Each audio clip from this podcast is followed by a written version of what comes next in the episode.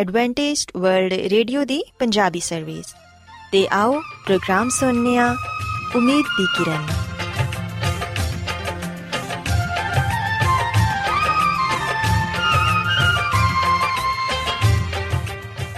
ਸਾਥਿਓ, ਮੈਂ ਤੁਹਾਡੀ ਮੇਜ਼ਬਾਨ ਫਰਾਜ਼ ਸਲੀਮ ਪ੍ਰੋਗਰਾਮ ਉਮੀਦ ਦੀ ਕਿਰਨ ਦੇ ਨਾਲ ਤੁਹਾਡੀ ਖidmat 'ਚ ਹਾਜ਼ਰ ਹਾਂ। ਮੇਰੇ ਵੱਲੋਂ ਪ੍ਰੋਗਰਾਮ ਸੁਣਨ ਵਾਲੇ ਸਾਰੇ ਸਾਥੀਆਂ ਨੂੰ ਮੇਰਾ ਪਿਆਰ ਭਰਾ ਸਲਾਮ ਕਬੂਲ ਹੋਏ। ਸਾਥਿਓ, ਉਮੀਦ ਕਰਨੀਆ ਕਿ ਤੁਸੀਂ ਸਾਰੇ ਖੁਦਾ ਤਾਲਾ ਦੇ ਫਜ਼ਲੋ ਕਰਮ ਨਾਲ ਖੈਰੀਅਤ ਨਾਲ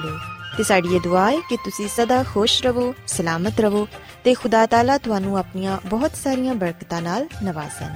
ਸਾਥਿਓ, ਇਸ ਤੋਂ ਪਹਿਲਾਂ ਕਿ ਅੱਜ ਦੇ ਪ੍ਰੋਗਰਾਮ ਨੂੰ ਸ਼ੁਰੂ ਕੀਤਾ ਜਾਏ, ਮੈਂ ਚਾਹਾਂਗੀ ਕਿ ਸਭ ਤੋਂ ਪਹਿਲੇ ਤੁਸੀਂ ਪ੍ਰੋਗਰਾਮ ਦੀ ਤਫਸੀਲ ਸੁਣ ਲਵੋ। ਤੇ ਅੱਜ ਦੇ ਪ੍ਰੋਗਰਾਮ ਦੀ ਤਫਸੀਲ ਕੁਝ ਇਸ ਤਰ੍ਹਾਂ ਹੈ ਕਿ ਪ੍ਰੋਗਰਾਮ ਦਾ ਆਗਾਜ਼ ਇੱਕ ਗੀਤ ਨਾਲ ਹੋਏਗਾ।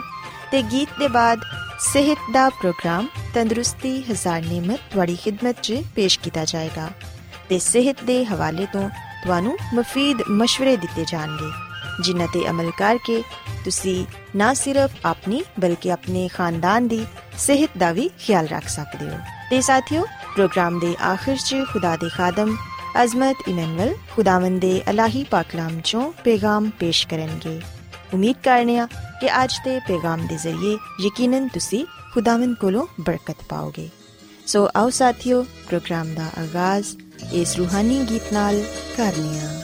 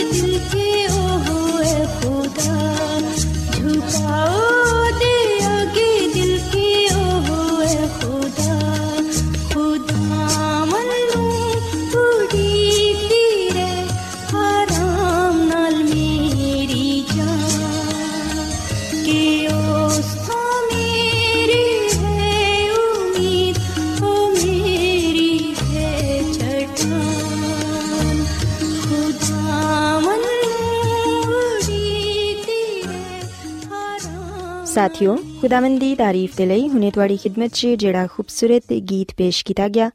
ਯਕੀਨਨ ਇਹ ਗੀਤ ਤੁਹਾਨੂੰ ਪਸੰਦ ਆਇਆ ਹੋਵੇਗਾ। ਹੁਣ ਵੇਲਾ ਹੈ ਕਿ ਸਿਹਤ ਦਾ ਪ੍ਰੋਗਰਾਮ ਤੰਦਰੁਸਤੀ, ਹਜ਼ਾਰ ਨਿਮਤ ਤੁਹਾਡੀ ਖidmat 'ਚ ਪੇਸ਼ ਕੀਤਾ ਜਾਏ। ਸਾਥਿਓ, ਅੱਜ ਦੇ ਪ੍ਰੋਗਰਾਮ 'ਚ ਮੈਂ ਤੁਹਾਨੂੰ ਡੀਹਾਈਡਰੇਸ਼ਨ ਦੀ ਬਿਮਾਰੀ ਦੇ ਬਾਰੇ ਦੱਸਾਂਗੀ ਕਿ ਇਨਸਾਨ ਕਿਵੇਂ ਇਸ ਮਰਜ਼ ਦਾ ਸ਼ਿਕਾਰ ਹੋ ਜਾਂਦਾ ਹੈ ਤੇ ਤੁਸੀਂ ਕਿਸ ਤਰ੍ਹਾਂ ਇਹਦੇ ਤੋਂ ਬਚ ਸਕਦੇ ਹੋ। ਸਾਥਿਓ, ਸਭ ਤੋਂ ਪਹਿਲੇ ਮੈਂ ਤੁਹਾਨੂੰ ਇਹ ਦੱਸਣਾ ਚਾਹਾਂਗੀ ਕਿ ਡੀਹਾਈਡਰੇਸ਼ਨ ਦਾ ਮਤਲਬ ਹੈ ਜਿਸਮ 'ਚ ਪਾਣੀ ਦੀ ਕਮੀ ਹੋ ਜਾਣਾ। ਅਸੀਂ ਵੇਖਨੀਆ ਕਿ ਇਨਸਾਨੀ ਜ਼ਿੰਦਗੀ ਨੂੰ ਕਾਇਮ ਰੱਖਣ ਦੇ ਲਈ ਪਾਣੀ ਬਹੁਤ ਜ਼ਿਆਦਾ ਅਹਿਮੀਅਤ ਦਾ ਹਾਮਿਲ ਹੈ ਅਗਰ ਵੇਖਿਆ ਜਾਏ ਤਾਂ ਇਨਸਾਨੀ ਜਿਸਮ ਦਾ ਜ਼ਿਆਦਾਤਰ ਹਿੱਸਾ ਯਾਨੀ ਕਿ 70% ਹਿੱਸਾ ਪਾਣੀ ਨਾਲ ਬਣਿਆ ਹੈ ਸਾਡਾ ਜਿਸਮ ਰੋਜ਼ਾਨਾ ਸਾਹ ਲੈਣ 'ਚ ਤੇ ਜਿਸਮ ਦੇ ਟੈਂਪਰੇਚਰ ਨੂੰ ਕੰਟਰੋਲ ਕਰਨ 'ਚ, ਫਾਜ਼ਿਲ ਮਾਦਿਆਂ ਨੂੰ ਖਾਰਜ ਕਰਨ 'ਚ ਪਾਣੀ ਦਾ ਇਸਤੇਮਾਲ ਕਰਦਾ ਹੈ ਵੇਖਣ 'ਚ ਤੇ ਅਸੀਂ ਪਾਣੀ ਨੂੰ ਪਿਆਸ ਬੁਝਾਉਣ ਦੇ ਲਈ ਹੀ ਇਸਤੇਮਾਲ ਕਰਨੇ ਆ। ਲੇਕਿਨ ਪਾਣੀ ਦਾ ਸਾਡੇ ਜਿਸਮਾਨੀ ਨਿਜ਼ਾਮ ਦੇ ਦਾਰੋਮਦਾਰ ਨੂੰ ਚਲਾਉਣ 'ਚ ਨਹਾਇਤ ਹੀ ਅਹਿਮ ਕਰਦਾਰ ਹੈ ਜਿਵੇਂ ਕਿ ਇਹ ਸਾਡੇ ਜਿਸਮ 'ਚ ਖਾਣੇ ਨੂੰ ਹਜ਼ਮ ਕਰਨ 'ਚ, ਜਿਸਮਾਨੀ ਫੰਕਸ਼ਨਸ ਨੂੰ ਸਹੀ ਤਰ੍ਹਾਂ ਚਲਾਉਣ 'ਚ, ਜਿਲਦ ਦੇ ਲਈ ਤੇ ਫालतू ਮਾਦਿਆਂ ਨੂੰ ਜਿਸਮ 'ਚੋਂ ਬਾਹਰ ਕੱਢਣ ਦੇ ਲਈ। ਤੇ ਇਸ ਤੋਂ ਇਲਾਵਾ ਹੋਰ ਵੀ ਕਈ ਕੰਮ ਨੇ ਜਿਹੜੇ ਕਿ ਪਾਣੀ ਨਾਲ ਹੀ ਹੁੰਦੇ ਨੇ। ਸਾਥੀਓ, ਅਸੀਂ ਵੇਖਿਆ ਕਿ ਸਾਡੇ ਜਿਸਮ ਨੂੰ ਸਾਰਾ ਸਾਲ ਹੀ ਦਿਨ 'ਚ ਕਈ ਵਾਰੀ ਪਾਣੀ ਦੀ ਜ਼ਰੂਰਤ ਪੈਂਦੀ ਏ। ਲੇਕਿਨ ਸਰਦੀਆਂ ਦੀ ਨਿਸਬਤ, ਗਰਮੀਆਂ ਦੇ ਮੌਸਮ 'ਚ, ਇਨਸਾਨੀ ਜਿਸਮ 'ਚ ਪਾਣੀ ਦੀ ਜ਼ਰੂਰਤ ਵੱਧ ਜਾਂਦੀ ਏ, ਜਿੰਦੀ ਵਜ੍ਹਾ ਨਾਲ ਗਰਮੀਆਂ 'ਚ ਇਨਸਾਨ ਨੂੰ ਜ਼ਿਆਦਾ ਪਿਆਸ ਮਹਿਸੂਸ ਹੁੰਦੀ ਏ। ਇਹਦੀ ਇੱਕ ਖਾਸ ਵਜ੍ਹਾ ਗਰਮੀਆਂ 'ਚ ਪਸੀਨੇ ਦਾ ਬਹਾਅ ਵੀ ਏ। ਜਿੰਦੇ ਬਾਇਸ ਸਾਡਾ ਜਿਸਮ ਤੇ ਠੰਡਾ ਹੋ ਜਾਂਦਾ ਹੈ ਲੇਕਿਨ ਜਿਸਮ 'ਚ ਮੌਜੂਦ ਪਾਣੀ ਵੀ ਬਹੁਤ ਜਲਦ ਖਤਮ ਹੋ ਜਾਂਦਾ ਹੈ ਤੇ ਸਾਨੂੰ ਪਾਣੀ ਪੀਣ ਦੇ ਕੁਝ ਦੇਰ ਬਾਅਦ ਹੀ ਦੁਬਾਰਾ ਪਿਆਸ ਮਹਿਸੂਸ ਹੋਣ ਲੱਗਦੀ ਏ। ਅਗਰ ਪਾਣੀ ਦੀ ਇਸ ਜ਼ਰੂਰਤ ਨੂੰ ਫੌਰਨ ਪੂਰਾ ਨਾ ਕੀਤਾ ਜਾਏ, ਤੇ ਅਸੀਂ ਬਹੁਤ ਸਾਰੀਆਂ ਬਿਮਾਰੀਆਂ ਦਾ ਸ਼ਿਕਾਰ ਹੋ ਸਕਨੇ ਆ। ਸਾਥੀਓ, ਯਾਦ ਰੱਖੋ ਕਿ ਪਾਣੀ ਦੀ ਕਮੀ ਦੀ ਵਜ੍ਹਾ ਨਾਲ ਸਭ ਤੋਂ ਪਹਿਲੇ ਜਿਸ ਬਿਮਾਰੀ ਦਾ ਅਸੀਂ ਸ਼ਿਕਾਰ ਹੁੰਨੇ ਆ, ਉਹ ਡੀਹਾਈਡਰੇਸ਼ਨ ਹੈ ਆਮ ਤੌਰ ਤੇ ਇਨਸਾਨ ਡੀਹਾਈਡਰੇਸ਼ਨ ਦਾ ਸ਼ਿਕਾਰ ਉਦੋਂ ਹੁੰਦਾ ਹੈ ਜਦੋਂ ਉਹਦੇ ਜਿਸਮ 'ਚੋਂ ਜ਼ਰੂਰੀ ਮਾਦੇ ਜ਼ਿਆਦਾ ਮਕਦਾਰ 'ਚ ਖਾਰਜ ਹੋ ਜਾਣ। ਇਹਨਾਂ ਮਾਦਿਆਂ 'ਚ ਪੋਟਾਸ਼ੀਅਮ ਤੇ ਸੋਡੀਅਮ ਦੀ ਮਕਦਾਰਾਂ ਸ਼ਾਮਿਲ ਹੁੰਦੀਆਂ ਨੇ, ਜਿਹੜੀਆਂ ਕਿ ਪੱਠਿਆਂ ਤੇ ਦਿਮਾਗ ਦੇ ਫੰਕਸ਼ਨਸ ਨੂੰ ਚਲਾਉਣ ਦੇ ਲਈ ਜ਼ਰੂਰੀ ਨੇ। ਸਾਥੀਓ, ਆਮ ਤੌਰ ਤੇ ਹਰ ਉਮਰ ਦਾ ਫਰਦ ਡੀਹਾਈਡਰੇਸ਼ਨ ਦਾ ਸ਼ਿਕਾਰ ਹੋ ਸਕਦਾ ਹੈ ਲੇਕਿਨ ਬੱਚਿਆਂ ਤੇ ਬੁੱਢਿਆਂ 'ਚ ਇਸ ਬਿਮਾਰੀ ਦਾ ਅਸਰ ਜ਼ਿਆਦਾ ਪਾਇਆ ਜਾਂਦਾ ਹੈ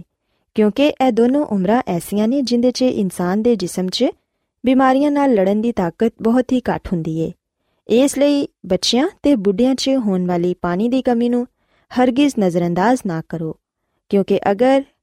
ਇਹਦਾ ਸਹੀ ਵਕਤ ਤੇ ਇਲਾਜ ਨਾ ਕੀਤਾ ਜਾਏ ਤੇ ਮੌਤ ਵੀ ਵਾਕਿਆ ਹੋ ਸਕਦੀ ਏ। ਸਾਥੀਓ, ਬੱਚਿਆਂ ਤੇ ਬੁੱਢਿਆਂ ਦੇ ਨਾਲ-ਨਾਲ ਇਹ ਬਿਮਾਰੀ ਨੌਜਵਾਨਾਂ ਦੇ ਲਈ ਵੀ ਕਾਫੀ ਖਤਰਨਾਕ ਸਾਬਿਤ ਹੋ ਸਕਦੀ ਏ। ਅਕਸਰ ਉਕਾਤ ਇਹ ਵੀ ਵੇਖਣ 'ਚ ਆਇਆ ਹੈ ਕਿ ਕਈ ਲੋਕ ਕੰਮ ਦੇ ਦੌਰਾਨ ਪਾਣੀ ਪੀਣ ਦੀ ਤਰਫ ਜ਼ਿਆਦਾ ਧਿਆਨ ਨਹੀਂ ਦਿੰਦੇ। ਜਿੰਦੀ ਵਜ੍ਹਾ ਨਾਲ ਉਹਨਾਂ ਦੇ ਜਿਸਮ 'ਚ ਆਇਸਤਾ-ਆਇਸਤਾ ਪਾਣੀ ਤੇ ਅਹਿਮ ਮਾਦਿਆਂ ਦੀ ਕਮੀ ਹੋਣ ਲੱਗਦੀ ਏ ਤੇ ਅਚਾਨਕ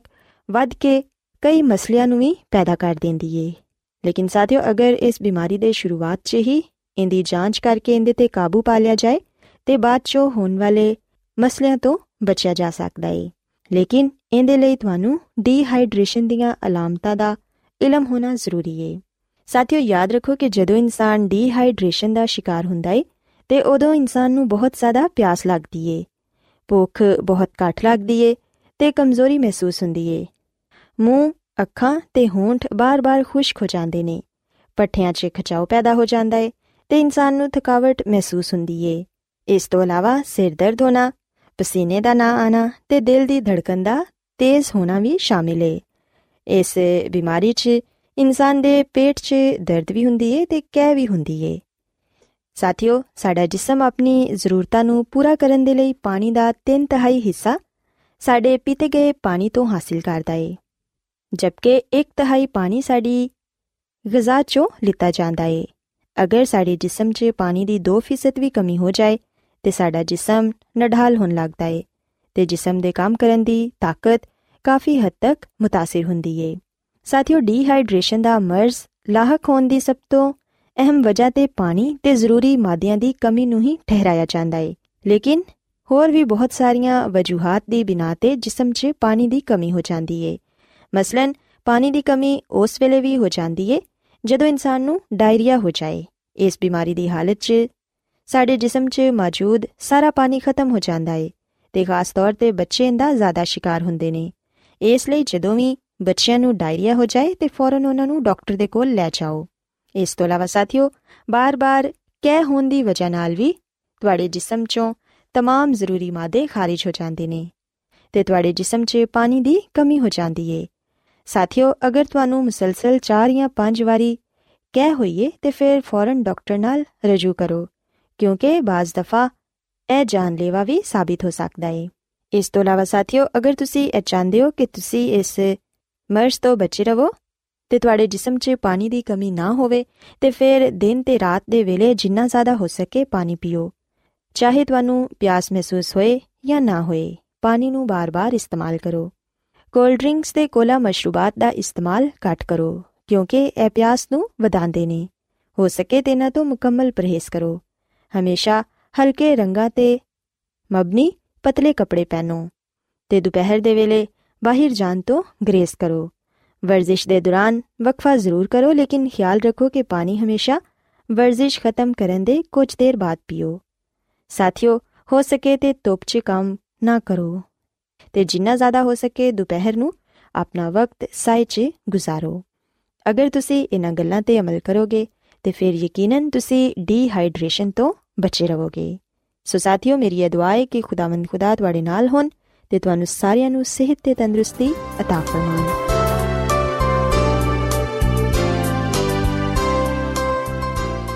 ਰੋਜ਼ਾਨਾ ਐਡਵੈਂਟਿਸਟ ਵਰਲਡ ਰੇਡੀਓ 24 ਘੰਟੇ ਦਾ ਪ੍ਰੋਗਰਾਮ ਜਨੂਬੀ ਏਸ਼ੀਆ ਦੇ ਲਈ ਪੰਜਾਬੀ ਉਰਦੂ ਅੰਗਰੇਜ਼ੀ ਸਿੰਧੀ ਤੇ ਦੂਜੀਆਂ ਬਹੁਤ ਸਾਰੀਆਂ ਜ਼ੁਬਾਨਾਂ ਵਿੱਚ ਨਸ਼ਰ ਕਰਦਾ ਹੈ ਸਿਹਤ ਮਤਵਾਜ਼ਨ ਖੁਰਾਕ تعلیم ਖਾਨਦਾਨੀ ਜ਼ਿੰਦਗੀ ਤੇ ਬਾਈਬਲ ਮੁਕੱਦਸ ਨੂੰ ਸਮਝਣ ਦੇ ਲਈ ਐਡਵੈਂਟਿਸਟ ਵਰਲਡ ਰੇਡੀਓ ਜ਼ਰੂਰ ਸੁਨੋ ਸਾਡੀ ਪੰਜਾਬੀ ਸਰਵਿਸ ਦਾ ਪਤਾ ਲਿਖ ਲਵੋ ਇੰਚਾਰਜ ਪ੍ਰੋਗਰਾਮ ਉਮੀਦ ਦੀ ਕਿਰਨ post box number 32 Lahore Pakistan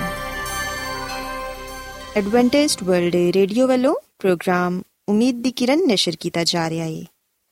ਹੁਣ ਵੇਲਾ ਹੈ ਕਿ ਅਸੀਂ ਖੁਦਾ ਦੇ ਪਾਕ ਕਲਾਮ ਚੋਂ ਪੈਗਾਮ ਸੁਣੀਏ ਤੇ ਅੱਜ ਤੁਹਾਡੇ ਲਈ ਪੈਗਾਮ ਖੁਦਾ ਦੇ ਖਾਦਮ ਅਜ਼ਮਤ ਇਮਨੁਅਲ ਪੇਸ਼ ਕਰਨਗੇ ਤੇ ਆਓ ਆਪਣੇ ਦਿਲਾਂ ਨੂੰ ਤਿਆਰ ਕਰੀਏ ਤੇ ਖੁਦਾ ਦੇ ਕਲਾਮ ਨੂੰ ਸੁਣੀਏ ਯਿਸੂ ਮਸੀਹ ਦੇ ਅਜ਼ਲੀ ਤੇ ਅਬਦੀ ਨਾਮ ਵਿੱਚ ਸਾਰੇ ਸਾਥੀਆਂ ਨੂੰ ਸਲਾਮ। ਸਾਥਿਓ, ਮੈਂ ਮਸੀਹ ਯਿਸੂ ਵਿੱਚ ਤੁਹਾਡਾ ਖਾਦਮ ਅਜ਼ਮਤ ਇਮਾਨੁਅਲ, ਕਲਾਮੇ ਮੁਕੱਦਸ ਦੇ ਨਾਲ ਤੁਹਾਡੀ ਖਿਦਮਤ ਵਿੱਚ ਹਾਜ਼ਰ ਹਾਂ ਤੇ ਮੈਂ ਖੁਦਾਵੰਦ ਖੁਦਾ ਦਾ ਸ਼ੁਕਰ ਅਦਾ ਕਰਨਾ ਵਾਂ ਕਿ ਅੱਜ ਮੈਂ ਤੁਹਾਨੂੰ ਇੱਕ ਵਾਰ ਫੇਰ ਖੁਦਾਵੰਦ ਦਾ ਕਲਾਮ ਸੁਣਾ ਸਕਣਾ ਸਾਥੀਓ, ਅਗਰ ਅਸੀਂ ਯਹੋਨਾ ਦੀ ਅੰਜੀਲ ਦੇ 3 ਬਾਬ ਦੀ 3 ਤੋਂ 5 ਤੱਕ ਪੜ੍ਹੀਏ ਤੇ ਇੱਥੇ ਲਿਖਿਆ ਕਿ ਯਿਸੂ ਨੇ ਜਵਾਬ ਵਿੱਚ ਉਹਨੂੰ ਕਿਹਾ ਕਿ ਮੈਂ ਤੈਨੂੰ ਸੱਚ ਕਹਿਣਾ ਵਾਂ ਕਿ ਜਦੋਂ ਤੱਕ ਕੋਈ ਨਵੇਂ ਸਿਰੇ ਤੋਂ ਪੈਦਾ ਨਾ ਹੋਏ, ਉਹ ਖੁਦਾ ਦੀ ਬਾਦਸ਼ਾਹੀ ਨੂੰ ਵੇਖ ਨਹੀਂ ਸਕਦਾ। ਨਿਕੋਦੀਮਸ ਨੇ ਉਹਨੂੰ ਕਿਹਾ ਕਿ ਆਦਮੀ ਜਦੋਂ ਬੁੱਢਾ ਹੋ ਗਿਆ ਤੇ ਫਿਰ ਕਿਵੇਂ ਪੈਦਾ ਹੋ ਸਕਦਾ ਹੈ? ਕੀ ਉਹ ਦੁਬਾਰਾ ਆਪਣੀ ਮਾਂ ਦੇ ਪੇਟ ਵਿੱਚ ਦਾਖਲ ਹੋ ਕੇ ਪੈਦਾ ਹੋ ਸਕਦਾ ਹੈ? ਯਿਸੂ ਨੇ ਜਵਾਬ ਦਿੱਤਾ ਕਿ ਮੈਂ ਤੈਨੂੰ ਸੱਚ ਕਹਿਣਾ ਵਾਂ, ਜਦੋਂ ਤੱਕ ਕੋਈ ਆਦਮੀ ਪਾਣੀ ਤੇ ਰੂਹ ਤੋਂ ਪੈਦਾ ਨਾ ਹੋਏ ਉਹ ਖੁਦਾ ਦੀ ਬਾਦਸ਼ਾਹੀ ਵਿੱਚ ਦਾਖਲ ਨਹੀਂ ਹੋ ਸਕਦਾ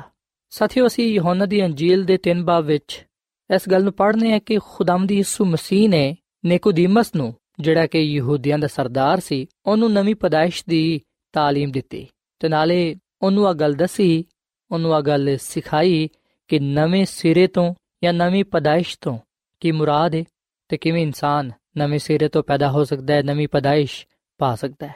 ਅਸੀਂ ਬਾਈਬਲ ਮੁਕੱਦਸ ਚੋਂ ਇਸ ਗੱਲ ਨੂੰ ਪੜਨ ਵਾਲੇ ਤੇ ਜਾਣਨ ਵਾਲੇ ਬਣਨੇ ਆ ਕਿ ਨਿਕੋਦੀਮਸ ਯਹੂਦੀਆਂ ਦਾ ਇੱਕ ਸਰਦਾਰ ਸੀ ਨਿਕੋਦੀਮਸ ਇੱਜ਼ਤ ਵਾਲਾ ਤੇ ਬਾ ਅਸਰ ਸ਼ਖਸ ਜਾਣਿਆ ਜਾਂਦਾ ਸੀ تعلیم ਯਾਫਤਾ ਹੋਣ ਦੇ ਨਾਲ-ਨਾਲ ਉਹ ਬਹੁਤ ਸਾਰੀ ਖੂਬੀਆਂ ਦਾ ਵੀ ਮਾਲਿਕ ਸੀ ਉਹ ਯਹੂਦੀਆਂ ਦੀ ਕੌਮੀ ਕੌਂਸਲ ਦਾ ਵੀ ਮੈਂਬਰ ਸੀ ਨਿਕੋਦੀਮਸ ਅਮੀਰ تعلیم ਯਾਫਤਾ ਤੇ ਬੁਲੰਦ ਮਰਤਬਾ ਸ਼ਖਸ ਹੋਣ ਦੇ ਬਾਵਜੂਦ ਉਹ ਯਿਸੂ ਮਸੀਹ ਦੀ تعلیم ਤੋਂ ਬੜਾ متاثر ਹੋਇਆ ਉਹ ਸਬਕ ਜਿਹੜੇ ਮਸੀਹ ਯਿਸੂ ਨੇ ਸਿਖਾਏ ਸਨ ਉਹਨਾਂ ਦਾ ਉਹਦੇ ਦਿਲ ਤੇ ਬੜਾ ਗਹਿਰਾ ਅਸਰ ਹੋਇਆ ਤੇ ਉਹਨੇ ਚਾਹਿਆ ਕਿ ਕਿਉਂ ਨਾ ਮੈਂ ਹੋਰ ਜ਼ਿਆਦਾ ਖੁਦਾਮ ਦੀ ਯਿਸੂ ਮਸੀਹ ਕੋਲੋਂ ਸਿੱਖਾਂ ਸੋ ਨਿਕੋਦੀਮਸ ਦੀ ਅਦਿਲੀ ਖੁਆਇਸ਼ ਸੀ ਕਿ ਉਹ ਕਿਸੇ ਵੀ ਵੇਲੇ ਯਿਸੂ ਮਸੀਹ ਦੇ ਨਾਲ ਮੁਲਾਕਾਤ ਕਰੇ ਸਾਥੀਓ ਅਸੀਂ ਬਾਈਬਲ ਮੁਕੱਦਸ ਵਿੱਚ ਆ ਗੱਲ ਪੜ੍ਹਨੇ ਆ ਕਿ ਨਿਕੋਦੀਮਸ ਰਾਤ ਦੇ ਵੇਲੇ ਯਿਸੂ ਮਸੀਹ ਨੂੰ ਮਿਲਣ ਦੇ ਲਈ ਆਇਆ ਸੋ ਇਥੇ ਆ ਸਵਾਲ ਪੈਦਾ ਹੁੰਦਾ ਹੈ ਕਿ ਨਿਕੋਦੀਮਸ ਜਿਹੜਾ ਕਿ ਅਮੀਰ تعلیم ਯਾਫਤਾ ਤੇ ਬੁਲੰਦ ਮਰਤਬਾ ਰੱਖਦਾ ਸੀ ਉਹ ਆਖਿਰ ਰਾਤ ਦੇ ਵੇਲੇ ਹੀ ਕਿਉਂ ਯਿਸੂ ਮਸੀਹ ਨੂੰ ਮਿਲਣ ਦੇ ਲਈ ਆਇਆ ਸਾਥੀਓ ਆ ਗੱਲ ਯਾਦ ਰੱਖੋ ਕਿ ਨਿਕੋਦੀਮਸ ਲੋਕਾਂ ਦੇ ਡਰ ਦੀ ਵਜ੍ਹਾ ਤੋਂ ਰਾਤ ਦੇ ਵੇਲੇ ਯਿਸੂ ਮਸੀਹ ਨੂੰ ਮਿਲਣ ਦੇ ਲਈ ਆਇਆ ਅਗਰ ਨਿਕੋਦੀਮਸ ਯਿਸੂ ਮਸੀਹ ਨੂੰ ਕਬੂਲ ਕਰ ਲੈਂਦਾ ਤੇ ਆ ਸਰਦਾਰਾਂ ਤੇ ਕੌਮ ਦੇ ਬਜ਼ੁਰਗਾਂ ਦੇ ਲਈ ਬੜੀ ਬੇਇੱਜ਼ਤੀ ਦਾ ਬਾਇਸ ਹੋਣਾ ਸੀ ਕਿਉਂਕਿ ਖੁਦ ਨਿਕੋਦੀਮਸ ਯਿਸੂ ਮਸੀਹ ਦੇ ਬਾਰੇ ਬੜਾ ਘੱਟ ਜਾਣਦਾ ਸੀ। ਅਗਰ ਕੌਮੀ ਕੌਂਸਲ ਦੇ ਮੈਂਬਰਾਂ ਦੇ ਇਲਮ ਵਿੱਚ ਆ ਗੱਲ ਆ ਜਾਂਦੀ ਕਿ ਨਿਕੋਦੀਮਸ ਯਿਸੂ ਮਸੀਹ ਨੂੰ ਮਸੀਹਾ ਦੁਨੀਆ ਦਾ ਨਜਾਤ ਦੇਹਿੰਦਾ ਮੰਨਦਾ ਹੈ, ਉਸ ਵੇਲੇ ਉਹਨਾਂ ਨੇ ਉਹਨੂੰ ਵੀ ਕਤਲ ਕਰ ਦੇਣਾ ਸੀ। ਸੋ ਲੋਕਾਂ ਦੇ ਡਰ ਦੀ ਵਜ੍ਹਾ ਤੋਂ ਨਿਕੋਦੀਮਸ ਨੇ ਖੁਫੀਆ ਰਾਤ ਦੇ ਵੇਲੇ ਯਿਸੂ ਮਸੀਹ ਦੇ ਨਾਲ ਮੁਲਾਕਾਤ ਕੀਤੀ। ਤੇ ਅਸੀਂ ਵੀ ਨੇ ਕਿ ਜਦੋਂ ਨਿਕੋਦੀਮਸ ਯਿਸੂ ਮਸੀਹ ਦੀ ਹਜ਼ੂਰੀ ਵਿੱਚ ਆਇਆ, ਉਹਨੇ ਯਿਸੂ ਮਸੀਹ ਦੇ ਨਾਲ ਮੁਲਾਕਾਤ ਕਰਦੇ ਹੋਇਆਂ ਖੁਦਾ ਦੇ ਜਲਾਲ ਨੂੰ ਮਹਿਸੂਸ ਕੀਤਾ। ਯਹੋਨਾ ਦੀ ਅੰਜੀਲ ਦੇ 3 ਬਾਬ ਦੀ ਦੁਆਇਤ ਵਿੱਚ ਲਿਖਿਆ ਹੈ ਕਿ ਉਹਨੇ ਰਾਤ ਨੂੰ ਯਿਸੂ ਦੇ ਕੋਲ ਆ ਕੇ ਉਹਨੂੰ ਕਿਹਾ ਕਿ, ਐ ਰੱਬੀ, ਅਸੀਂ ਜਾਣਦੇ ਆ ਕਿ ਤੂੰ ਖੁਦਾ ਦੀ ਤਰਫੋਂ ਉਸਤਾਦ ਹੋ ਕੇ ਆਇਆ ਹੈ, ਕਿਉਂਕਿ ਜਿਹੜੇ ਮੌਜਜ਼ੇ ਤੂੰ ਵਿਖਾਣਾ ਹੈ, ਕੋਈ ਦੂਜਾ ਸ਼ਖਸ ਨਹੀਂ ਵਿਖਾ ਸਕਦਾ, ਜਦੋਂ ਤੱਕ ਕਿ ਖੁਦਾ ਉਹਦੇ ਨਾਲ ਨਾ ਹੋਏ। ਤੇ ਸਾਥੀਓ ਸੁਖਣਾ ਕਿ ਯਿਸੂ ਮਸੀਹ ਨੇ ਨਿਕੋਦੀਮਸ ਦੇ ਤਾਰੀਫੀ ਕਲਮਾਤ ਤੇ ਗੌਰਖੋਸ ਨਾ ਕੀਤਾ ਬਲਕਿ ਅਸੀਂ ਵੇਖਣਾ ਕਿ ਯਿਸੂ ਮਸੀਹ ਨੇ ਉਹਨੂੰ ਨਵੀਂ ਪਦਾਇਸ਼ ਦੀ تعلیم ਦਿੱਤੀ ਯਿਸੂ ਮਸੀਹ ਨੇ ਬੜੀ ਸੰਜੀਦਗੀ ਤੇ ਮੁਹੱਬਤ ਦੇ ਨਾਲ ਫਰਮਾਇਆ ਕਿ ਮੈਂ ਤੈਨੂੰ ਸੱਚ ਕਹਿਣਾ ਵਾਂ ਕਿ ਜਦੋਂ ਤੱਕ ਕੋਈ ਨਵੇਂ ਸਿਰੇ ਤੋਂ ਪੈਦਾ ਨਾ ਹੋ ਜਾਏ ਉਹ ਖੁਦਾ ਦੀ ਬਾਦਸ਼ਾਹੀ ਨੂੰ ਵੇਖ ਨਹੀਂ ਸਕਦਾ ਸਾਥੀਓ ਯਿਸੂ ਮਸੀਹ ਨੇ ਨਿਕੋਦੀਮਸ ਨੂੰ ਦੱਸਿਆ ਕਿ ਨਵੇਂ ਸਿਰੇ ਤੋਂ ਪੈਦਾ ਹੋਣਾ ਜ਼ਰੂਰੀ ਹੈ ਅਸੀਂ ਵੀ ਕਿ ਨਵੇਂ ਸਿਰੇ ਤੋਂ ਯਾਨੀ ਕਿ ਨਵੀਂ ਪਦਾਇਸ਼ ਦੀ ਅਲਾਮਤ ਤੋਂ ਨਿਕੋਦੀਮਸ ਬਿਲਕੁਲ ਨਾ ਵਾਕਿਫ ਸੀ। ਸੋ ਨਵੀਂ ਪਦਾਇਸ਼ ਤੋਂ ਯਿਸੂ ਮਸੀਹ ਦਾ ਕੀ ਮਤਲਬ ਸੀ? ਇਹਦੇ ਬਾਰੇ ਨਿਕੋਦੀਮਸ ਨਹੀਂ ਜਾਣਦਾ ਸੀ। ਨਿਕੋਦੀਮਸ ਪਦਾਇਸ਼ੀ ਇਸرائیਲੀ ਸੀ। ਇਸ ਲਈ ਉਹਨੂੰ ਪੂਰਾ ਪੂਰਾ ਯਕੀਨ ਸੀ ਕਿ ਖੁਦਾ ਦੀ ਬਾਦਸ਼ਾਹੀ ਵਿੱਚ ਉਹਦੇ ਲਈ ਜਗ੍ਹਾ ਮੌਜੂਦ ਹੈ। ਉਹਨੂੰ ਕਦੀ ਵੀ ਤਬਦੀਲੀ ਦੀ ਜ਼ਰੂਰਤ ਨਹੀਂ ਹੈ। ਜਦੋਂ ਯਿਸੂ ਮਸੀਹ ਨੇ ਉਹਨੂੰ ਦੱਸਿਆ ਕਿ ਤੈਨੂੰ ਤਬਦੀਲੀ ਦੀ ਲੋੜ ਹੈ, ਤੇ ਉਸ ਵੇਲੇ ਉਹ ਬੜਾ ਹੈਰਾਨ ਹੋਇਆ। ਬਲਕਿ ਉਹਨੇ ਉਸ ਵੇਲੇ ਬੜਾ ਬੁਰਾ ਮਨਾਇਆ। ਜਦੋਂ ਯਿਸੂ ਮਸੀਹ ਨੇ ਉਹਨੂੰ ਬਰਾਹ ਰਾਸਤ ਆਕਿਆ ਕਿ ਤੈਨੂੰ ਨਵੇਂ ਸਿਰੇ ਤੋਂ ਪੈਦਾ ਹੋਣਾ ਚਾਹੀਦਾ ਹੈ। ਨਵੇਂ ਸਿਰੇ ਤੋਂ ਪੈਦਾ ਹੋਣਾ ਤੇਰੇ ਲਈ ਜ਼ਰੂਰੀ ਹੈ। ਨਿਕੋਦੀਮਸ ਬੜਾ ਹੈਰਾਨ ਹੋ ਕੇ ਯਿਸੂ ਮਸੀਹ ਨੂੰ ਕਹਿਣ ਲੱਗਾ ਕਿ ਆਦਮੀ ਜਦੋਂ ਬੁੱਢਾ ਹੋ ਗਿਆ ਤੇ ਫਿਰ ਕਿਵੇਂ ਉਹ ਵਾਪਸ ਪੈਦਾ ਹੋ ਸਕਦਾ ਹੈ? ਆ ਗੱਲ ਕਹਿ ਕੇ ਅਸੀਂ ਵਿਖਨੇ ਕਿ ਉਹਨੇ ਇਸ ਗੱਲ ਨੂੰ ਸਾਬਿਤ ਕਰ ਦਿੱਤਾ ਕਿ ਜਿਸਮਾਨੀ ਸ਼ਖਸ ਖੁਦਾ ਦੀ ਰੂਹਾਨੀ ਗੱਲਾਂ ਨੂੰ ਸਮਝ ਨਹੀਂ ਸਕਦਾ ਸਾਥੀਓ ਅੱਜ ਜਦੋਂ ਅਸੀਂ ਵੀ ਇਹ ਗੱਲ ਸੁਣਨੇ ਆ ਬਾਈਬਲ ਮੁਕੱਦਸ ਚੋਂ ਇਹ ਗੱਲ ਪੜ੍ਹਨੇ ਆ ਕਿ ਨਵੇਂ ਸਿਰੇ ਤੋਂ ਪੈਦਾ ਹੋਣਾ ਜ਼ਰੂਰੀ ਏ ਉਸ ਵੇਲੇ ਅਸੀਂ ਇਸ ਗੱਲ ਨੂੰ ਸਮਝ ਨਹੀਂ ਪਾਉਂਦੇ ਕਿ ਦਫਾ ਅਸੀਂ ਵੀ ਨਿਕੋਦੀਮਸ ਵਾਂਗੂ ਗੱਲ ਕਹਿੰਦੇ ਆ ਕਿ ਕਿਵੇਂ ਇੱਕ ਆਦਮੀ ਜਦੋਂ ਉਹ ਬੁੱਢਾ ਹੋ ਗਿਆ ਉਹ ਵਾਪਸ ਪੈਦਾ ਹੋ ਸਕਦਾ ਹੈ ਬਾਈਬਲ ਮੁਕੱਦਸ ਸਾਨੂੰ ਨਵੀਂ ਪਦਾਇਸ਼ ਦੀ تعلیم ਦਿੰਦੀ ਏ ਸਾਡੇ ਤੇ ਇਹ ਗੱਲ ਆਸ਼ਕਾਰਾ ਕਰਦੀ ਏ ਕਿ ਹਰ ਇੱਕ ਦੇ ਲਈ ਨਵੇਂ ਸਿਰੇ ਤੋਂ ਪੈਦਾ ਹੋਣਾ ਜ਼ਰੂਰੀ ਏ ਸਾਥੀਓ, ਨਵੇਂ ਸਿਰੇ ਤੋਂ ਪੈਦਾ ਹੋਣ ਤੋਂ ਕੀ ਮੁਰਾਦ ਹੈ ਨਵੀਂ ਪਦਾਇਸ਼ ਤੋਂ ਕੀ ਮੁਰਾਦ ਹੈ ਯਾਦ ਰੱਖੋ ਕਿ ਇਸ ਤੋਂ ਮੁਰਾਦ ਹੈ ਦਿਲੀ ਤਬਦੀਲੀ। ਜਦੋਂ ਤੱਕ ਅਸੀਂ ਤਬਦੀਲ ਨਹੀਂ ਹੋਵਾਂਗੇ, ਉਸ ਵੇਲੇ ਤੱਕ ਅਸੀਂ ਨਵੀਂ ਪਦਾਇਸ਼ ਦਾ ਤਜਰਬਾ ਨਹੀਂ ਕਰ ਸਕਾਂਗੇ। ਸੋ ਅਸੀਂ ਕਿਵੇਂ ਆਪਣੀਆਂ ਜ਼ਿੰਦਗੀਆਂ ਵਿੱਚ ਤਬਦੀਲੀ ਲਿਆ ਸਕਨੇ ਆ? ਕਿਵੇਂ ਅਸੀਂ ਨਵੇਂ ਸਿਰੇ ਤੋਂ ਪੈਦਾ ਹੋ ਸਕਨੇ ਆ? ਨਵੀਂ ਪਦਾਇਸ਼ ਕਿਸ ਤਰ੍ਹਾਂ ਪਾਈ ਜਾ ਸਕਦੀ ਹੈ ਯਿਸੂ ਮਸੀਹ ਨੇ ਫਰਮਾਇਆ ਕਿ ਮੈਂ ਤੁਹਾਨੂੰ ਸੱਚ ਕਹਿਣਾ ਵਾਂ ਕਿ ਜਦੋਂ ਤੱਕ ਕੋਈ ਆਦਮੀ ਪਾਣੀ ਤੇ ਰੂਹ ਤੋਂ ਪੈਦਾ ਨਾ ਹੋਏ, ਉਹ ਖੁਦਾ ਦੀ ਬਾਦਸ਼ਾਹੀ ਵਿੱਚ ਦਾਖਲ ਨਹੀਂ ਹੋ ਸਕਦਾ। ਸਾਥੀਓ, ਪਾਣੀ ਤੋਂ ਮੁਰਾਦ ਹੈ ਬਪਤਿਸਮਾ, ਮਗਰ ਨਵਾਂ ਦਿਲ ਸਿਰਫ ਖੁਦਾ ਦੀ ਰੂਹ ਤੋਂ ਹਾਸਲ ਹੁੰਦਾ ਹੈ ਸੋ ਹੁਣ ਨਿਕੋਦੀਮਸ ਇਸ ਗੱਲ ਤੋਂ ਵਾਕਿਫ ਹੋ ਗਿਆ ਕਿ ਜਿਹੜਾ ਜਿਸਮ ਤੋਂ ਪੈਦਾ ਹੁੰਦਾ ਹੈ ਉਹ ਜਿਸਮ ਹੈ ਪਰ ਜਿਹੜਾ ਰੂਹ ਤੋਂ ਪੈਦਾ ਹੁੰਦਾ ਹੈ ਉਹ ਰੂਹ ਹੈ ਜਿਸਮਾਨੀ ਨੀਅਤ ਖੁਦਾ ਦੀ ਦੁਸ਼ਮਣੀ ਹੈ ਜਿਸਮਾਨੀ ਸ਼ਖਸ ਜਿਸਮਾਨੀਆਂ ਗੱਲਾਂ ਵਿੱਚ ਪਿਆ ਰਹਿੰਦਾ ਹੈ। ਉਹ ਜਿਸਮਾਨੀ ਸੋਚ ਰੱਖਦਾ ਹੈ। ਬਾਈਬਲ ਮੁਕੱਦਸ ਵਿੱਚ ਲਿਖਿਆ ਹੈ, ਮਤੀ ਦੀ ਅੰਜੀਲ ਦੇ 15 ਬਾਬ ਦੀ 19ਵੀਂ ਆਇਤ ਵਿੱਚ ਕਿ ਬੁਰੇ ਖਿਆਲ ਖੂਨਰੇਜ਼ੀਆਂ ਜ਼ਨਾਕਾਰੀਆਂ ਹਰਾਮਕਾਰੀਆਂ, ਚੋਰੀਆਂ, ਝੂਠੀ ਗਵਾਹੀਆਂ ਬਦਗੋਈਆਂ ਦਿਲ ਤੋਂ ਹੀ ਨਿਕਲਦੀਆਂ ਨੇ। ਸਾਥੀਓ, ਖੁਦਾਵੰਦ ਦਾ ਚਾਹੁੰਦਾ ਹੈ ਕਿ ਅਸੀਂ ਰੂਹਾਨੀ ਬਣੀਏ। ਅਸੀਂ ਆਪਣੇ ਆਪ ਨੂੰ ਗੁਨਾਹ ਤੋਂ ਪਾਕ ਰੱਖੀਏ। ਸੋ ਯਿਸੂ ਮਸੀਹ ਨੇ ਫਰਮਾਇਆ ਕਿ ਅਗਰ ਪਾਣੀ ਤੇ ਰੂਹ ਤੋਂ ਪੈਦਾ ਹੋਵੋਗੇ, ਤੇ ਫਿਰ ਤੁਸੀਂ ਖੁਦਾ ਦੀ ਬਾਦਸ਼ਾਹਤ ਵਿੱਚ ਜਾ ਸਕੋਗੇ ਨੇ ਮਖਲੂਕ ਬਣ ਸਕੋਗੇ। ਸਾਥੀਓ, ਪਾਣੀ ਤੋਂ ਮੁਰਾਦ ਬਪਤਿਸਮਾ ਹੈ ਤੇ ਰੂਹ ਤੋਂ ਪੈਦਾ ਹੋਣ ਤੋਂ ਮੁਰਾਦ ਹੈ ਨਵਾਂ ਦਿਲ, ਕਿਉਂਕਿ ਖੁਦਾ ਹੀ ਸਾਡੇ ਅੰਦਰ ਨਵਾਂ ਦਿਲ ਪੈਦਾ ਕਰਦਾ ਹੈ। ਦਿਲ ਦੀ ਤਬਦੀਲੀ ਸਿਰਫ ਰੂਲ ਕੁਦਸ ਦੀ ਕੁਦਰਤ ਨਾਲ ਹੀ ਹੁੰਦੀ ਹੈ। ਸਾਥੀਓ, ਜ਼ਿੰਦਗੀ ਵਿੱਚ ਥੋੜੀ ਬਹੁਤ ਤਬਦੀਲੀ ਅਸਲ ਤਬਦੀਲੀ ਜਾਂ ਅਸਲ ਨਵੀਂ ਪਦਾਇਸ਼ ਨਹੀਂ ਹੈ, ਬਲਕਿ ਸਾਡੀ ਫਿਤਰਤ ਦੀ ਤਬਦੀਲੀ ਨਵੀਂ ਪਦਾਇਸ਼ ਦੀ ਅਲਾਮਤ ਹੈ। ਸੋ ਜਦੋਂ ਅਸੀਂ ਆਪਣੇ ਗੁਨਾਹਾਂ ਤੋਂ ਮੂੰਹ ਫੇਰ ਲੈਨੇ ਆ ਤੇ ਖੁਦਾ ਦੇ ਹੁਕਮਾਂ ਤੇ ਚੱਲਣਾ ਸ਼ੁਰੂ ਕਰ ਦਿੰਨੇ ਆ ਉਸ ਵੇਲੇ ਅਸੀਂ ਮੁਕੰਮਲ ਤਬਦੀਲੀ ਪਾਣੇ ਆ ਸਾਥੀਓ, ਮੁਕੰਮਲ ਤਬਦੀਲੀ ਰੂਲ ਕੁਦਸ ਦੇ ਵਸੀਲੇ ਨਾਲ ਹੀ ਹਾਸਲ ਹੁੰਦੀ ਹੈ ਨਿਕੋਦੀਮਸ ਨੂੰ ਯਿਸੂ ਮਸੀਹ ਨੇ ਇਹ ਗੱਲ ਸਿਖਾਈ। ਅੱਜ ਖੁਦਾਵੰਦ ਯਿਸੂ ਮਸੀਹ ਸਾਨੂੰ ਵੀ ਇਹ ਗੱਲ ਸਿਖਾਣਾ ਚਾਹ ਰਹੇ ਨੇ ਕਿ ਜਦੋਂ ਅਸੀਂ ਪਾਣੀ ਦਾ ਬਪਤਿਸਮਾ ਲੈਨੇ ਆ ਉਦੋਂ ਬਾਅਦ ਰੂਲ ਕੁਦਸ ਸਾਨੂੰ ਮਿਲਦਾ ਹੈ ਤਾਂ ਕਿ ਅਸੀਂ ਉਹਦੀ ਰਹਿਨਮਾਈ ਵਿੱਚ ਚੱਲਦੇ ਹੋਇਆਂ ਆਪਣੀਆਂ ਜ਼ਿੰਦਗੀਆਂ ਨੂੰ گزار ਸਕੀਏ ਜਦੋਂ ਅਸੀਂ ਰੂਲ ਕੁਦਸ ਦੀ ਹਦਾਇਤ ਦੇ ਮੁਤਾਬਿਕ ਚੱਲਨੇ ਆ ਜਦੋਂ ਅਸੀਂ ਰੂਲ ਕੁਦਸ ਨੂੰ ਆਪਣੀਆਂ ਜ਼ਿੰਦਗੀਆਂ ਵਿੱਚ ਕੰਮ ਕਰਨ ਦੇਨੇ ਆ ਉਸ ਵੇਲੇ ਅਸੀਂ ਨਵੇਂ ਸਿਰੇ ਤੋਂ ਪੈਦਾ ਹੋ ਜਾਂਦੇ ਆ ਸਾਥੀਓ ਅਗਰ ਸਾਡੇ ਜ਼ਿੰਦਗੀਆਂ ਵਿੱਚ ਰੂਲ ਕੁਦਸ ਨਹੀਂ ਹੈ ਤਾਂ ਫਿਰ ਅਸੀਂ ਨਵੀਂ ਪਦਾਇਸ਼ ਦਾ ਤਜਰਬਾ ਨਹੀਂ ਪਾ ਸਕਦੇ ਪਰ ਅਗਰ ਰੂਲ ਕੁਦਸ ਸਾਡੇ ਜ਼ਿੰਦਗੀਆਂ ਵਿੱਚ ਹੈ ਅਗਰ ਅਸੀਂ ਉਹਦੀ ਹਦਾਇਤ ਦੇ ਮੁਤਾਬਿਕ ਚੱਲਨੇ ਆ ਉਹਦੀ ਰਹਿਨਮਾਈ ਵਿੱਚ ਚੱਲਨੇ ਆ ਤਾਂ ਫਿਰ ਅਸੀਂ ਨਵੀਂ ਪਦਾਇਸ਼ ਦਾ ਤਜਰਬਾ ਪਾਣੇ ਆ ਰੂਲ ਕੁਦਸ ਹੀ ਸਾਨੂੰ ਨਵੇਂ ਸਿਰੇ ਤੋਂ ਪੈਦਾ ਕਰਦਾ ਹੈ। ਉਹੀ ਸਾਡੀ ਸੋਚਾਂ ਨੂੰ, ਸਾਡੇ ਦਿਲਾਂ ਨੂੰ ਤਬਦੀਲ ਕਰਦਾ ਹੈ। ਸਾਨੂੰ ਨਵਾਂ ਬਣਾ ਦਿੰਦਾ ਹੈ, ਤਾਂ ਕਿ ਅਸੀਂ ਖੁਦਾ ਦੀ ਮਰਜ਼ੀ ਨੂੰ ਪੂਰਾ ਕਰੀਏ। ਸਾਥੀਓ, ਨਿਕੋਦੀਮਸ ਨੇ ਜਦੋਂ ਆ ਗੱਲਾਂ ਸੁਣੀਆਂ, ਉਸ ਵੇਲੇ ਉਹ ਬੜਾ ਉਲਝਣ ਦਾ ਸ਼ਿਕਾਰ ਹੋ ਗਿਆ। ਇਸ ਲਈ ਯਿਸੂ ਮਸੀਹ ਨੇ ਉਹਨੂੰ ਹਵਾ ਦੀ ਮਿਸਾਲ ਦਿੱਤੀ ਤੇ ਕਿਹਾ ਕਿ ਹਵਾ ਜਿੱਧਰ ਚਾਹੁੰਦੀ ਏ, ਉਧਰ ਚੱਲਦੀ ਏ। ਤੁਸੀਂ ਉਹਦੀ ਆਵਾਜ਼ ਤੇ ਸੁਣਦੇ ਹੋ, ਮਗਰ ਨਹੀਂ ਜਾਣਦੇ ਕਿ ਕਿੱਧਰ ਨੂੰ ਆਂਦੀ ਏ ਤੇ ਕਿੱਧਰ ਨੂੰ ਜਾਂਦੀ ਏ। ਜਿਹੜਾ ਕੋਈ ਰੂਹ ਤੋਂ ਪੈਦਾ ਹੁੰਦਾ ਹੈ, ਉਹ ਅੰਜੀ ਏ ਸਾਥੀਓ, ਜਦੋਂ ਅਸੀਂ ਰੂਹ ਤੋਂ ਪੈਦਾ ਹੋਨੇ ਆ ਯਾਨੀ ਕਿ ਜਦੋਂ ਅਸੀਂ ਰੂਲ ਕੁਦਸ ਤੋਂ ਮਾਮੂਰ ਹੋ ਜਾਣੇ ਆ ਰੂਲ ਕੁਦਸ ਨਾਲ ਪਰੇ ਜਾਣੇ ਆ ਰੂਲ ਕੁਦਸ ਨੂੰ ਆਪਣੀ ਜ਼ਿੰਦਗੀ ਵਿੱਚ ਕੰਮ ਕਰਨ ਦਿੰਨੇ ਆ ਉਹਦੀ ਰਹਿਨਮਾਈ ਵਿੱਚ ਚੱਲਨੇ ਆ ਉਸ ਵੇਲੇ ਖੁਦਾ ਦਾ ਪਾਕ ਰੂਹ ਸਾਡੀ ਰਹਿਨਮਾਈ ਕਰਦਾ ਹੈ। ਸਾਨੂੰ ਆ ਫਜ਼ਲ ਬਖਸ਼ਦਾ ਹੈ ਕਿ ਅਸੀਂ ਖੁਦਾ ਦੀ ਮਰਜ਼ੀ ਨੂੰ ਪੂਰਾ ਕਰ ਸਕੀਏ, ਉਹਦੇ ਜਲਾਲ ਨੂੰ ਇਸ ਰੋਹ ਜ਼ਮੀਨ ਤੇ ਪੂਰਾ ਕਰ ਸਕੀਏ। ਸਾਥੀਓ, ਨਿਕੋਦੀਮਸ ਨੇ ਜਦੋਂ ਯਿਸੂ ਮਸੀਹ ਕੋਲੋਂ ਕਲਾਮ ਦੀ ਸਚਾਈ ਸੁਣੀ ਉਸ ਵੇਲੇ ਉਹਦੇ ਦਿਲ ਤੇ ਬੜਾ ਗਹਿਰਾ ਅਸਰ ਹੋਇਆ ਨਿਕੋਦੀਮਸ ਯਿਸੂ ਮਸੀਹ ਦਾ ਸ਼ਾਗਿਰਦ ਹੋ ਗਿਆ ਜਿਵੇਂ ਹੀ ਯਿਸੂ ਮਸੀਹ ਨੇ ਉਹਨੂੰ ਨਵੀਂ ਪਦਾਇਸ਼ ਦੀ ਯਾਨੀ ਕਿ ਨਵੀਂ ਜ਼ਿੰਦਗੀ ਦੀ تعلیم ਦਿੱਤੀ ਉਸ ਵੇਲੇ ਉਹਨੇ ਆਪਣਾ ਦਿਲ ਖੁਦਾਵੰਦ ਯਿਸੂ ਮਸੀਹ ਨੂੰ ਦੇ ਦਿੱਤਾ ਉਹ ਯਿਸੂ ਮਸੀਹ ਤੇ ਈਮਾਨ ਲਿਆਇਆ ਉਹਨੇ ਯਿਸੂ ਮਸੀਹ ਨੂੰ ਕਬੂਲ ਕੀਤਾ ਸੋ ਖੁਦਾ ਦਾ ਕਲਾਮ ਸਾਨੂੰ ਦੱਸਦਾ ਹੈ ਕਿ ਨਿਕੋਦੀਮਸ ਯਿਸੂ ਮਸੀਹ ਦਾ ਸ਼ਾਗਿਰਦ ਹੋ ਗਿਆ ਸੋ ਸਾਥੀਓ ਯਾਦ ਰੱਖੋ ਕਿ ਨਵੀਂ ਪਦਾਇਸ਼ ਤੋਂ ਜੋ ਮੁਰਾਦ ਹੈ ਉਹ ਹੈ ਨਵੀਂ ਜ਼ਿੰਦਗੀ ਜਿਹੜੀ ਕਿ ਸਾਨੂੰ ਰੂਲ ਕੁਦਸ ਦੀ ਤਰਫੋਂ ਮਿਲਦੀ ਹੈ ਜਦੋਂ ਅਸੀਂ ਯਿਸੂ ਮਸੀਹ ਨੂੰ ਕਬੂਲ ਕਰ ਲੈਨੇ ਆ ਉਸ ਵੇਲੇ ਉਹ ਸਾਨੂੰ ਨਵਾਂ ਦਿਲ ਨਵੀਂ ਰੂਹ ਬਖਸ਼ਦਾ ਹੈ ਯਾਨੀ ਕਿ ਨਵੀਂ ਜ਼ਿੰਦਗੀ ਬਖਸ਼ਦਾ ਹੈ ਤਾਂ ਕਿ ਅਸੀਂ ਉਹਦੇ ਹੁਕਮਾਂ ਦੇ ਮੁਤਾਬਿਕ ਆਪਣੀ ਜ਼ਿੰਦਗੀ ਨੂੰ گزار ਕੇ ਉਹਦੇ ਜਲਾਲ ਨੂੰ ਜ਼ਾਹਿਰ ਕਰ ਸਕੀਏ ਸਾਥੀਓ ਅਗਰ ਅਸੀਂ ਯਸਾਇਆ ਨਬੀ ਦੀ ਕਿਤਾਬ ਦੇ 64 ਬਾਬ ਦੇ 6 ਅਧ ਪੜ੍ਹੀਏ ਤੇ ਇਥੇ ਲਿਖਿਆ ਕਿ ਅਸੀਂ ਤੇ ਸਾਰੇ ਦੇ ਸਾਰੇ ਇੰਜਾਂ ਜਿਵੇਂ ਨਾਪਾਕ ਸ਼ਾਵਾਂ ਤੇ ਸਾਡੀ ਸਾਰੀ ਰਾਸਤਾਬਾਜ਼ੀ ਨਾਪਾਕ ਲਿਬਾਸ ਦੇ ਵਾਂਗੂ ਹੈ ਤੇ ਜ਼ਬੂਰੀ ਕਾਮਨ ਦੀ 10 ਅਧ ਵਿੱਚ ਲਿਖਿਆ ਕਿ, ਐ ਖੁਦਾ, ਮੇਰੇ ਅੰਦਰ ਪਾਕ ਦਿਲ ਪੈਦਾ ਕਰ ਤੇ ਮੇਰੇ ਬਾਤਨ ਵਿੱਚ ਅਸਰ ਨੋ ਮੁਸਤਕੀਮ ਰੂਹ ਪਾ ਤੇ ਹਿਜ਼ਕਿਲ ਦੀ ਕਿਤਾਬ ਦੇ 36 ਬਾਬ ਦੀ 26 ਤੇ 27 ਅਧ ਵਿੱਚ ਲਿਖਿਆ ਹੈ ਕਿ, ਮੈਂ ਤੁਹਾਨੂੰ ਨਵਾਂ ਦਿਲ ਬਖਸ਼ਾਂਗਾ, ਮੈਂ ਨਵੀਂ ਰੂਹ ਤੁਹਾਡੇ ਬਾਤਨ ਵਿੱਚ ਪਾਵਾਂਗਾ ਤੇ ਤੁਹਾਡੇ ਜਿਸਮ ਚੋਂ ਸੰਗੀਨ ਦਿਲ ਨੂੰ ਕੱਢ ਦਵਾਂਗਾ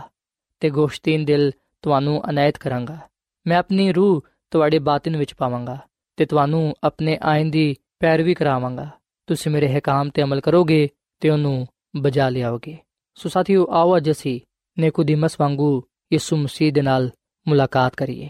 ਜ਼ਿੰਦਗੀ ਦੀ ਤਬਦੀਲੀ ਦੇ ਲਈ ਉਹਦੇ ਕਲਾਮ ਨੂੰ ਉਹਦੀ تعلیم ਨੂੰ ਆਪਣੀਆਂ ਜ਼ਿੰਦਗੀਆਂ ਵਿੱਚ ਉਤਾਰੀਏ ਉਹਦੇ ਤੇ ਅਮਲ ਪੈਰਾ ਹੋਈਏ ਤਾਂ ਕਿ ਅਸੀਂ ਉਹਦੇ ਕਲਾਮ ਦੀ ਸਚਾਈ ਨਾਲ ਆਪਣੀਆਂ ਜ਼ਿੰਦਗੀਆਂ ਨੂੰ ਰੋਸ਼ਨ ਕਰ ਸਕੀਏ ਸਾਥੀਓ ਜਦੋਂ ਅਸੀਂ ਯਿਸੂ ਮਸੀਹ ਨੂੰ ਆਪਣਾ ਸ਼ਖਸੀ ਨਜਾਤ ਦੇਹਿੰਦਾ تسلیم ਕਰਾਂਗੇ ਜਦੋਂ ਅਸੀਂ ਉਹਦੇ ਵਿੱਚ ਰਹਿੰਦੇ ਹੋਇਆਂ ਰੂਲ ਕੁਦਸ ਦੀ ਰਹਿਨਮਾਈ ਨਾਲ ਜ਼ਿੰਦਗੀ ਗੁਜ਼ਾਰਾਂਗੇ ਉਸ ਵੇਲੇ ਯਕੀਨਨ ਖੁਦਾਵੰਦ ਸਾਨੂੰ ਨਵਾਂ ਬਣਾ ਦੇਗਾ ਸਾਡੇ ਗੁਨਾਹਾਂ ਨੂੰ ਬਖਸ਼ ਦੇਗਾ ਸਾਨੂੰ ਆਪਣੇ ਜਲਾਲ ਦੇ ਲਈ ਇਸਤੇਮਾਲ ਕਰੇਗਾ ਖੁਦਾਵੰਦ ਆ ਚਾਹੁੰਦਾ ਹੈ ਕਿ ਅਸੀਂ ਆਪਣੇ ਗੁਨਾਹਾਂ ਨੂੰ ਤਰਕ ਕਰਕੇ ਤੋਬਾ ਕਰੀਏ ਯਿਸੂ ਮਸੀਹ ਨੂੰ ਆਪਣਾ ਸ਼ਖਸੀ ਨਜਾਤ ਦੇਹਿੰਦਾ تسلیم ਕਰੀਏ ਤਾਂ ਕਿ ਅਸੀਂ ਯਿਸੂ ਮਸੀਹ ਵਿੱਚ ਨਵੀਂ ਪਦਾਇਸ਼ ਦਾ ਤਜਰਬਾ ਪਾ ਸਕੀਏ ਖੁਦਾ ਦਾ ਕਲਾਮ ਫਰਮਾਂਦਾ ਕਿ ਜਿਹੜਾ ਕੋਈ ਵੀ ਯਿਸੂ ਮਸੀਹ ਵਿੱਚ ਹੈ ਉਹ ਨਵਾਂ ਮਖਲੂਕ ਹੈ ਸਾਥੀਓ, ਆਓ ਅਸੀਂ ਇਸ ਮਸੀਹ ਨੂੰ ਕਬੂਲ ਕਰਕੇ ਨਵੇਂ ਸਿਰੇ ਤੋਂ ਜ਼ਿੰਦਗੀ ਨੂੰ ਸ਼ੁਰੂ ਕਰੀਏ। ਜਿਹੜੀ ਨਵੀਂ ਜ਼ਿੰਦਗੀ ਅਸੀਂ ਇਸ ਮਸੀਹ ਕੋਲ ਪਾਣੇ ਆ ਉਹਨੂੰ ਖੁਦਾ ਦੇ ਜਲਾਲ ਦੇ ਲਈ ਇਸਤੇਮਾਲ ਕਰੀਏ ਤਾਂ ਕਿ ਅਸੀਂ ਉਸ ਬਾਦਸ਼ਾਹਤ ਵਿੱਚ ਜਾ ਸਕੀਏ, ਜਿਹੜੀ ਕਿ ਖੁਦਾਵੰਦ ਨੇ ਸਾਡੇ ਲਈ ਤਿਆਰ ਕੀਤੀ ਹੈ ਸੋ ਸਾਥੀਓ, ਆਖਰ ਵਿੱਚ ਮੈਂ ਤੁਹਾਡੇ ਨਾਲ ਮਿਲ ਕੇ ਦੁਆ ਕਰਨਾ ਚਾਹਾਂਗਾ। ਆਓ ਅੱਜ ਅਸੀਂ ਸਾਰੇ ਆਪਣੀਆਂ ਗਲਤੀਆਂ, ਖਤਾਵਾਂ ਨੂੰ, ਗੁਨਾਹਾਂ ਨੂੰ ਖੁਦਾ ਦੇ ਅੱਗੇ ਰੱਖੀਏ, ਉਹਦੇ ਕੋਲੋਂ ਆਪਣੇ ਗੁਨਾਹਾਂ ਦੀ ਮਾਫੀ ਮੰਗੀਏ। ਤੇ ਉਹਨੂੰ ਆਪਣਾ ਨਿਜਾਤ ਦੇਹਿੰਦਾ تسلیم ਕਰੀਏ ਖੁਦਾ ਨੂੰ ਕਹੀਏ ਕਿ ਐ ਖੁਦਾ ਤੂੰ ਮੇਰੇ ਗੁਨਾਹਾਂ ਨੂੰ ਬਖਸ਼ ਦੇ ਮੇਰੇ ਅੰਦਰ ਪਾਕ ਦਿਲ ਪੈਦਾ ਕਰ ਤਾਂ ਕਿ ਮੈਂ ਉਸ ਬਾਦਸ਼ਾਹਤ ਵਿੱਚ ਜਾ ਸਕਾਂ ਜਿਹੜੀ ਕਿ ਤੂੰ ਮੇਰੇ ਲਈ ਤਿਆਰ ਕੀਤੀ ਹੈ ਸੋ ਆਓ ਸਾਥੀਓ ਅਸੀਂ ਦੁਆ ਕਰੀਏ ਐ ਜ਼ਿੰਦਾ ਅਸਮਾਨੀ ਬਾਪ ਅਸੀਂ ਤੇਰੇ ਹਜ਼ੂਰ ਆਨੇ ਆ ਤੇਰੇ ਨਾਮ ਨੂੰ ਧੰਨਵਾਦ ਕਹਨੇ ਆ ਕਿਉਂਕਿ ਤੂੰ ਹੀ ਤਾਰੀਫ ਤੇ ਤਮਜੀਦ ਦੇ ਲਾਇਕ ਹੈ ਐ ਖੁਦਾਵੰਦ ਅਸੀਂ ਤੇਰੇ ਹਜ਼ੂਰ ਆਪਣੇ ਗੁਨਾਹਾਂ ਦੇ ਇਕਰਾਰ ਕਰਨੇ ਆ ਸਾਡੇ ਗੁਨਾਹਾਂ ਨੂੰ ਤੂੰ ਬਖਸ਼ ਦੇ ਸਾਡੇ ਅੰਦਰ ਤੂੰ ਪਾਕ ਦਿਲ ਪੈਦਾ ਕਰ ਐ ਖੁਦਾਵੰਦ ਸਾਨੂੰ ਆਪਣਾ ਪਾਕ ਰੂ عطا ਫਰਮਾ ਕਿਉਂਕਿ ਉਹਦੇ ਬਗੈਰ ਅਸੀਂ ਤੇਰੀ ਕਾਮਿਲ ਮਰਜ਼ੀ ਨੂੰ ਪੂਰਾ ਨਹੀਂ ਕਰ ਸਕਦੇ ਐ ਖੁਦਾਵੰਦ ਜਿਵੇਂ ਕਿ ਸਾਂ ਅੱਜ ਆ ਗੱਲ ਸਿੱਖੀਏ ਕਿ ਤੇਰੇ ਤੇ ਈਮਾਨ ਲਿਆਉਣ ਨਾਲ ਅਸੀਂ ਨਵੀਂ ਜ਼ਿੰਦਗੀ ਪਾਣੇ ਆ ਤੇ ਉਸ ਬਾਦਸ਼ਾਹ ਦੇ ਵਾਰਿਸ ਠਹਿਰਨੇ ਆ ਜਿਹੜੀ ਕਿ ਤੂੰ ਆਪਣੇ ਲੋਕਾਂ ਦੇ ਲਈ ਤਿਆਰ ਕੀਤੀ ਹੈ ਐ ਖੁਦਾਵੰਦ ਅਸੀਂ ਤੇਰੇ ਤੇ ਈਮਾਨ ਲਿਆਨੇ ਆ ਤੂੰ ਸਾਨੂੰ ਕਬੂਲ ਫਰਮਾ ਤੇਰਾ ਕਲਾਮ ਫਰਮਾਦਾ ਕਿ ਜਿਹੜਾ ਕੋਈ ਵੀ ਤੇਰੇ ਤੇ ਈਮਾਨ ਲਿਆਏਗਾ ਉਹ ਹਲਾਕ ਨਹੀਂ ਹੋਏਗਾ ਬਲਕਿ ਉਹ ਹਮੇਸ਼ਾ ਦੀ ਜ਼ਿੰਦਗੀ ਪਾਏਗਾ ਐ ਖੁਦਾਵੰਦ ਮੈਂ ਦੁਆ ਕਰਨਾ ਵਾ ਇਹਨਾਂ तमाम ਲੋਕਾਂ ਵਾਸਤੇ ਜਿਨ੍ਹਾਂ ਨੇ ਤੇਰੇ ਕਲਾਮ ਨੂੰ ਸੁਣਿਆ ਹੈ ਇਹਨਾਂ ਨੂੰ ਤੂੰ ਬੜੀ ਬਰਕਤ ਦੇ ਇਹਨਾਂ ਦੇ ਖਾਨਦਾਨਾਂ ਨੂੰ ਤੂੰ ਆਪਣੇ ਹੱਥਾਂ ਵਿੱਚ ਲੈ ਇਹਨਾਂ ਦੇ ਰੁਪਏ ਪੈਸੇ ਵਿੱਚ ਕਾਰੋਬਾਰ ਵਿੱਚ ਬੜੀ ਬਰਕਤ ਬਖਸ਼ ਤੇ ਖੁਦਾਵੰਦ ਜਿਵੇਂ ਕਿ ਆ ਤੈਨੂੰ ਆਪਣਾ ਖਾਲਕ ਤੇ ਮਾਲਿਕ ਤੇ ਨਜਾਤ ਦੇਹਿੰਦਾ ਕਬੂਲ ਕਰਦੇ ਨੇ ਇਹਨਾਂ ਨੂੰ ਵੀ ਤੂੰ ਆਪਣੀ ਰਹਿਨਮਾਈ ਵਿੱਚ ਚਲਾ ਤਾਂ ਕਿ ਆ ਤੇਰੀ ਕਾਮਿਲ ਮਰਜ਼ੀ ਨੂੰ ਪੂਰਾ ਕਰਦੇ ਹੋਇਆਂ ਤੇਰੇ ਜਲਾਲ ਨੂੰ ਜ਼ਾਹਿਰ ਕਰ ਸਕਣ ਤੇ ਆਪਣੇ ਆਪ ਨੂੰ ਆ ਅਬਦੀ ਬਾਦਸ਼ਾਹ ਦੇ ਲਈ ਤਿਆਰ ਕਰ ਸਕਣ ਐ ਖੁਦਾਵੰਦ ਅੱਜ ਦੇ ਕਲਾਮ ਦੇ ਵਸਿਲੇ ਨਾਲ ਤੂੰ ਸਾਨੂੰ ਸਾਰਿਆਂ ਨੂੰ ਬੜੀ ਬਰਕਤ ਦੇ ਕਿਉਂਕਿ ਇਹ ਸਭ ਕੁਝ ਮੰਗ ਲੈਨੇ ਆ ਖੁਦਾਵੰਦ ਯਿਸੂ ਮਸੀਹ ਦੇ ਨਾਮ ਵਿੱਚ। ਆਮੀਨ। ਐਡਵੈਂਟਿਸਟ ਵਰਲਡ ਰੇਡੀਓ ਵੱਲੋਂ ਪ੍ਰੋਗਰਾਮ ਉਮੀਦ ਦੀ ਕਿਰਨ ਨਿਸ਼ਰ ਕੀਤਾ ਜਾ ਰਿਹਾ ਸੀ। ਉਮੀਦ ਕਰਨੇ ਆ ਕਿ ਅੱਜ ਦਾ ਪ੍ਰੋਗਰਾਮ ਤੁਹਾਨੂੰ ਪਸੰਦ ਆਇਆ ਹੋਵੇਗਾ। ਆਪਣੀ ਦੁਆਇਆ ਦੁਰਖਾਸਤਾਂ ਦੇ ਲਈ ਤੇ ਬਾਈਬਲ ਮੁਕੱਦਸ ਨੂੰ ਜਾਣਨ ਦੇ ਲਈ ਤੁਸੀਂ ਸਾਨੂੰ ਇਸ ਨੰਬਰ ਤੇ WhatsApp ਕਰੋ। ਨੰਬਰ ਨੋਟ ਕਰ ਲਵੋ 001 747 281 2849 ਸਾਥਿਓ, ਤੁਸੀਂ ਸਾਡੇ ਪ੍ਰੋਗਰਾਮ ਇੰਟਰਨੈਟ ਤੇ ਵੀ ਸੁਣ ਸਕਦੇ ਹੋ। ਸਾਡੀ ਵੈਬਸਾਈਟ ਹੈ www.awr.org ਕੱਲ ਇਸੇ ਵੇਲੇ ਤੇ ਇਸੇ ਫ੍ਰੀਕਵੈਂਸੀ ਤੇ ਫੇਰ ਤੁਹਾਡੇ ਨਾਲ ਮੁਲਾਕਾਤ ਹੋਏਗੀ। ਹੁਣ ਆਪਣੀ ਮੇਜ਼ਬਾਨ ਫਰਾਜ਼ ਸਲੀਮ ਨੂੰ ਇਜਾਜ਼ਤ ਦਿਓ। ਖੁਦਾ ਹਾਫਿਜ਼।